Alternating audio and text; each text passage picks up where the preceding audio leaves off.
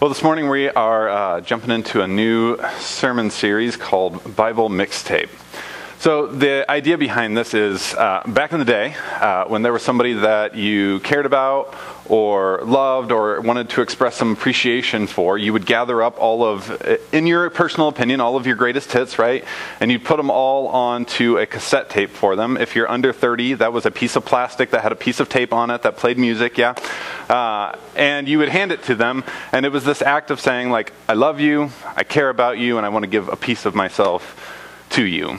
So the idea behind this series is, as I enter into my last few weeks here, which is a very strange thing to say, I wanted to take some of like my greatest hits of the Bible, like totally subjective, totally my own personal opinion. Feel free to disagree, but like these are my favorite hits, and I wanted to put them together into like a mixtape for a community that I love, that I care about, to offer a piece of myself.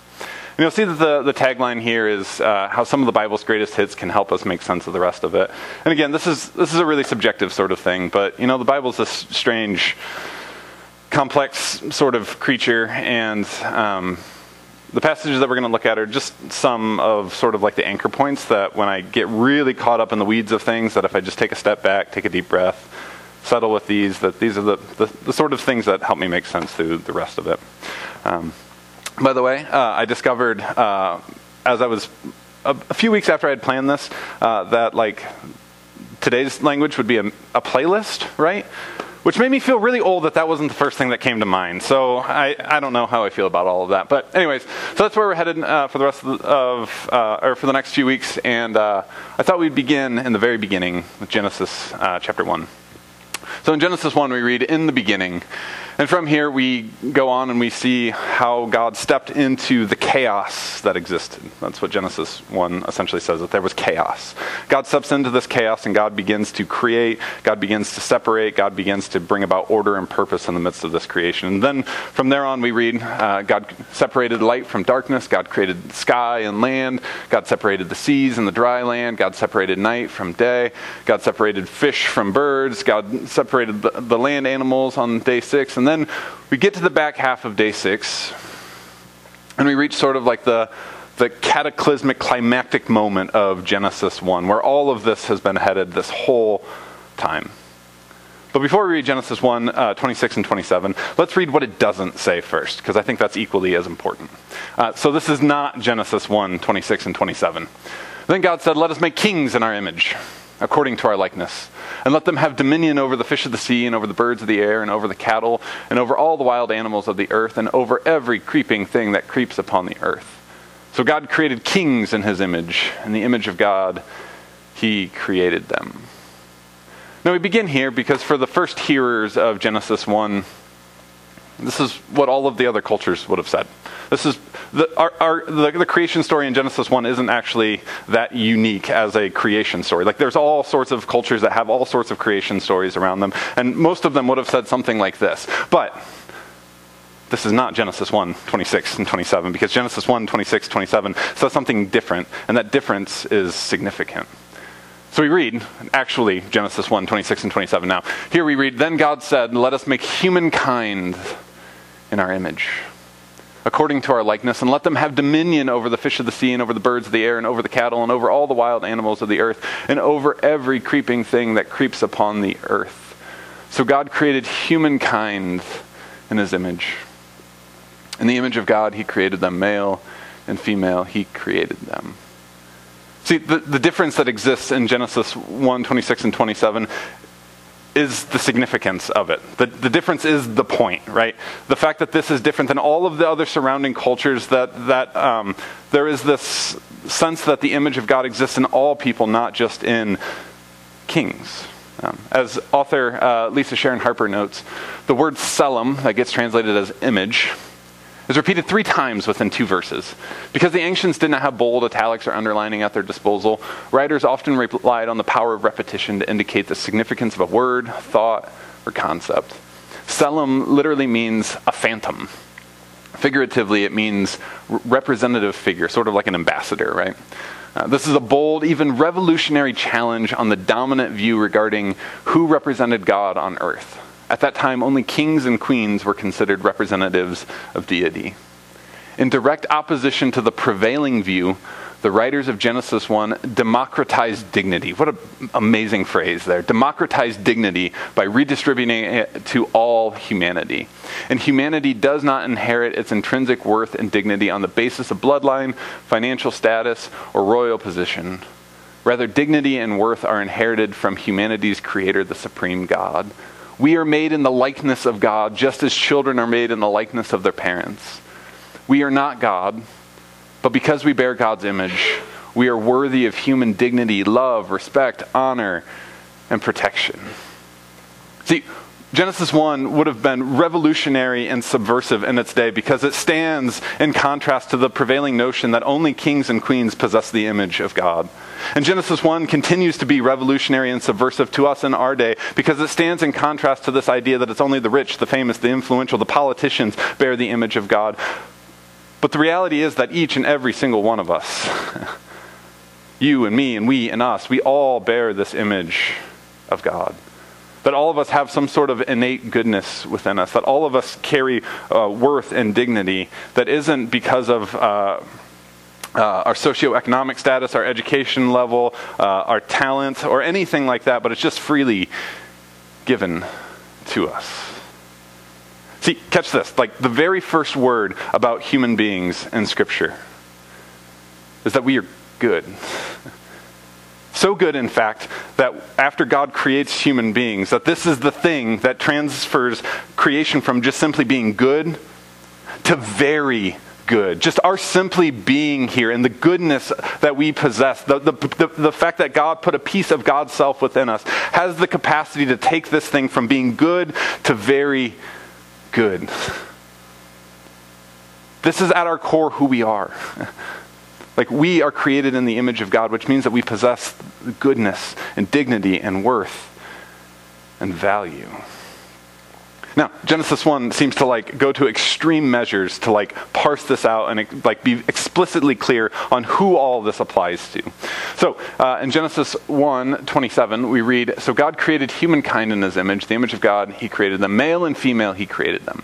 Now, if you're reading on a paper Bible or in an app on your phone or tablet, notice that there's not like any sort of like footnote or asterisk next to the phrase male and female. Because there is often in Scripture, right? Like, so last week we looked at Romans 12, so we'll jump back to that for a second. Here we read Paul writing to the church, "I appeal to you, therefore, brothers and sisters, by the mercies of God." Again, you'll see a little bit of like an asterisk or a footnote here, and so you drop down to the bottom of the page and you'll read, in the Greek, brothers. Meaning, in the original letter that Paul wrote, it did not say brothers and sisters, it just said brothers. And as we continue to experience today, right, there's this assumption that women are left to assume, like, well, if it says brothers, it includes us, right? But the NRSV, which is a translation that I really appreciate, tries to, like, be inclusive with its language. So it says, let's just flesh this out. If he meant brothers and sisters, let's just explicitly say it, right? But notice that this is not the case in Genesis 1. There is no asterisk.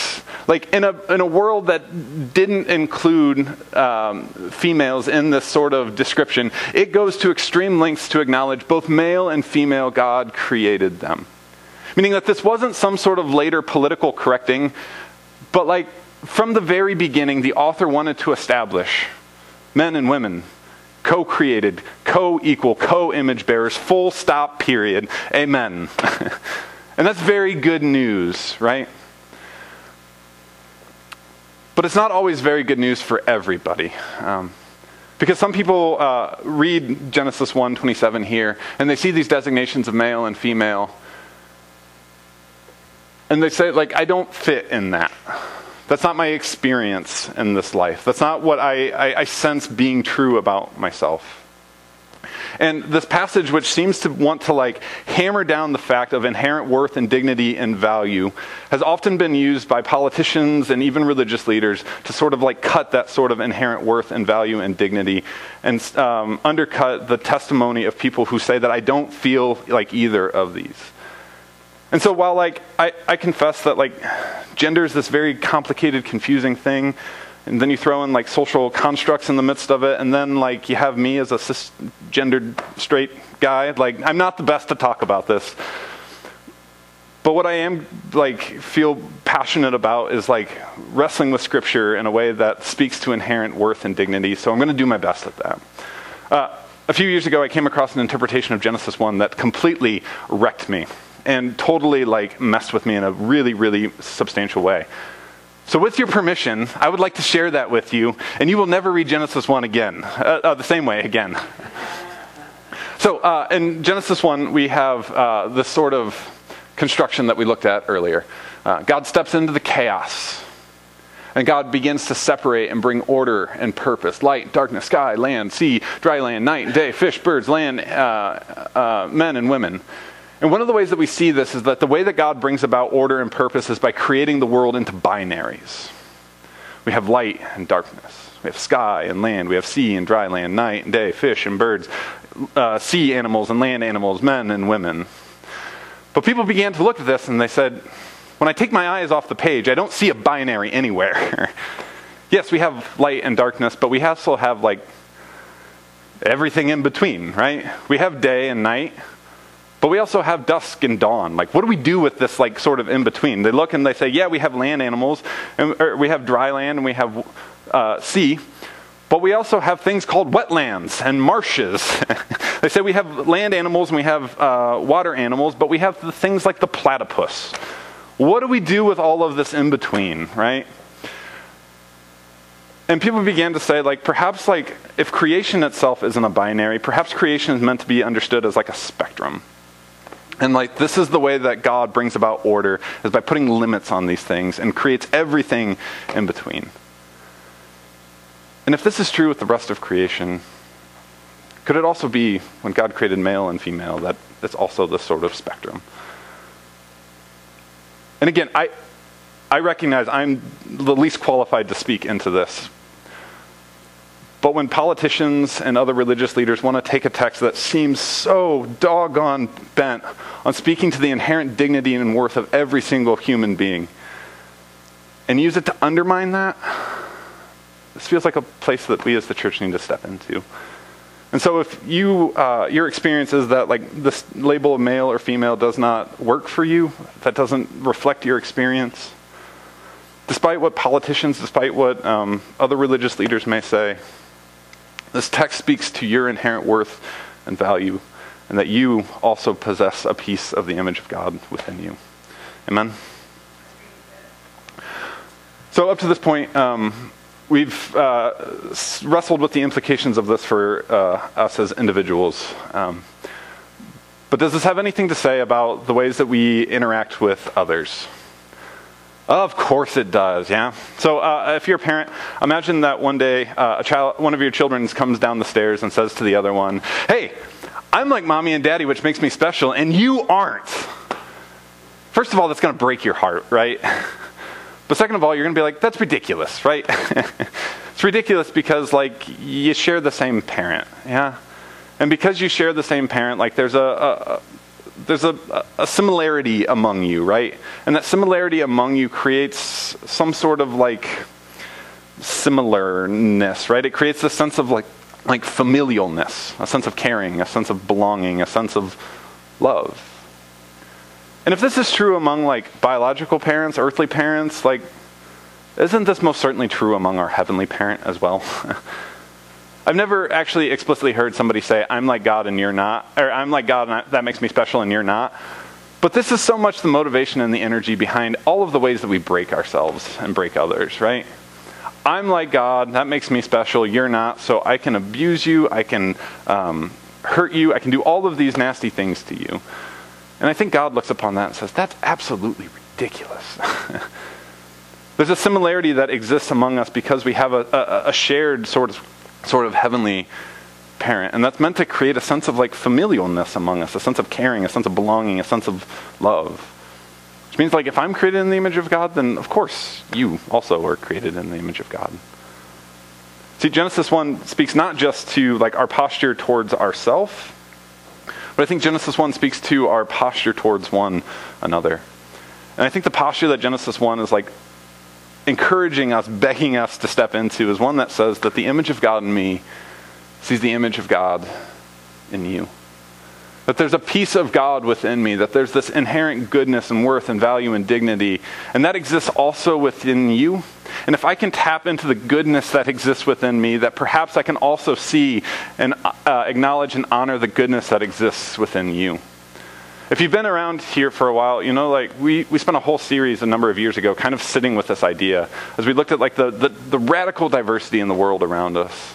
And we said, like, not in spite of the differences in the world, but like in light of the differences of the world, like there's this beauty, and God invites us to see that and honor that within one another. And this became like a really important phrase in the midst of that.